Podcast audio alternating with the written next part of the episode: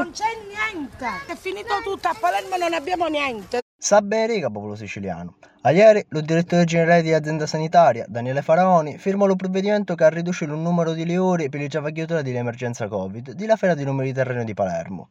Fino allo prossimo 30 settembre furono prorogati 861 contratti di personale che giavagliano alla struttura, ma la delibera ha ridotto il numero di ore nelle quali le giavagliature sono impiegate.